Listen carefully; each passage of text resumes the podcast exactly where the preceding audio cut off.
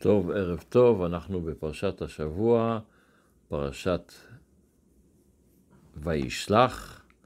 לפני שאנחנו נתייחס אל זה, אני אציג את עצמי, קוראים לי הרב שרגא זלמנוב, אני האחראי על בית חב"ד ב Main Street בקווינס, והשיעור מוקדש לרפואה שלמה והחלמה מהירה למשה שון בן עליזה, שיחזור לעצמו ויהיה בריא, ויראו ממנו רב נחת יהודי וחסידי.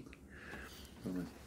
בסיפור של פרשת השבוע, אנחנו קוראים שיעקב, כשהוא חוזר מלבן לכיוון ארץ ישראל או לכיוון ארץ כנען, הוא שולח, כשהוא עומד כבר בגבול של ארץ ישראל, מחניים, פוגש את המלאכים, קראנו בסוף השבוע שעבר, פגש מחנ... מלאכים, מלאכי אלוקים, שני, מחנות מלאכים, ואז הוא קורא למקום מחניים. ובאותו רגע הוא מחליט החלטה. הוא שולח את המלאכים האלה, וישלח מלאכים, ואיך שרש אומר מלאכים ממש, את אותם מלאכים, לעשו. למה הוא לא עשה את זה לפני כן? ומה זה מספר לנו? שני הדברים חייבים להבין את העניין.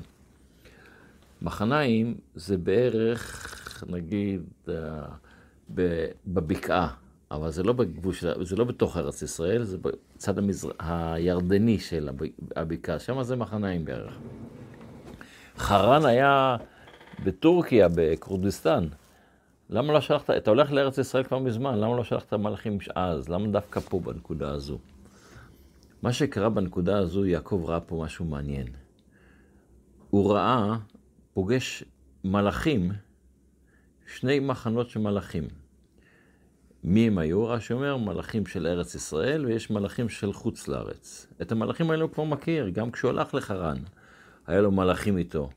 אבל המלאכים של ארץ ישראל אמרו לו, היי, אני הגענו לגבול, אנחנו לא יוצאים לחוץ לארץ. לכן יש את הסולם שמעלה אותם למעלה, בחלום של יעקב. פה הוא פוגש אותם לא בחלום, במציאות. ואיפה? בחוץ לארץ. יעקב של מה זה? המלאכים של ארץ ישראל אסור להם לצאת לחוץ לארץ, מה קורה? הדרך היחידה, התשובה היחידה, הגיע זמן הגאולה. בזמן המשיח ארץ ישראל מתרחבת. גם השטח הזה יהיה ארץ ישראל. אה, זה זמן הגאולה? צריך להתחיל לעשות פעולות של זמן הגאולה.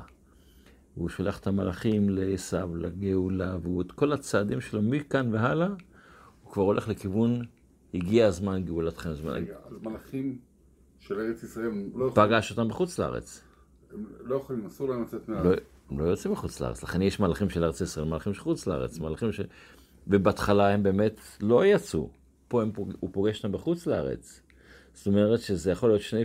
הפתרון שהוא נתן לזה, זה בגלל שפשוט מאוד הגיע הזמן הגאולה, וארץ ישראל התפשטה. זה גם חלק מארץ ישראל העתידה, מה שנקרא, שמשיח יבוא, קני כניזי וקדמני. ואז יעקב מתחיל לעזור לכיוון, המש... לכיוון הגאולה.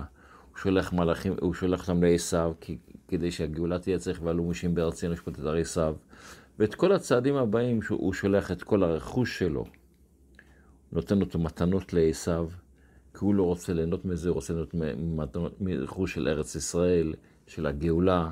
הוא כל הזמן מסתכל על הנקודה הזו, שזה בעצם, הוא, כבר, הוא, הוא נכנס לשלב של גאולה, הגיע הזמן גאולתכם. הוא עושה את אותן פעולות, אבל עם מטרה אחרת. בחרן, המטרה של, של החיים שלו היה להכין את הגאולה, להביא להביא את הילדים, להביא את השבטים. פה הוא כבר בכיוון של ארץ ישראל, והוא מרגיש שאפילו כבר בחוץ לארץ הוא כבר בזמן הגאולה. ולכן הוא צריך לעשות את זה, ואנחנו צריכים ללמוד את אותו דבר.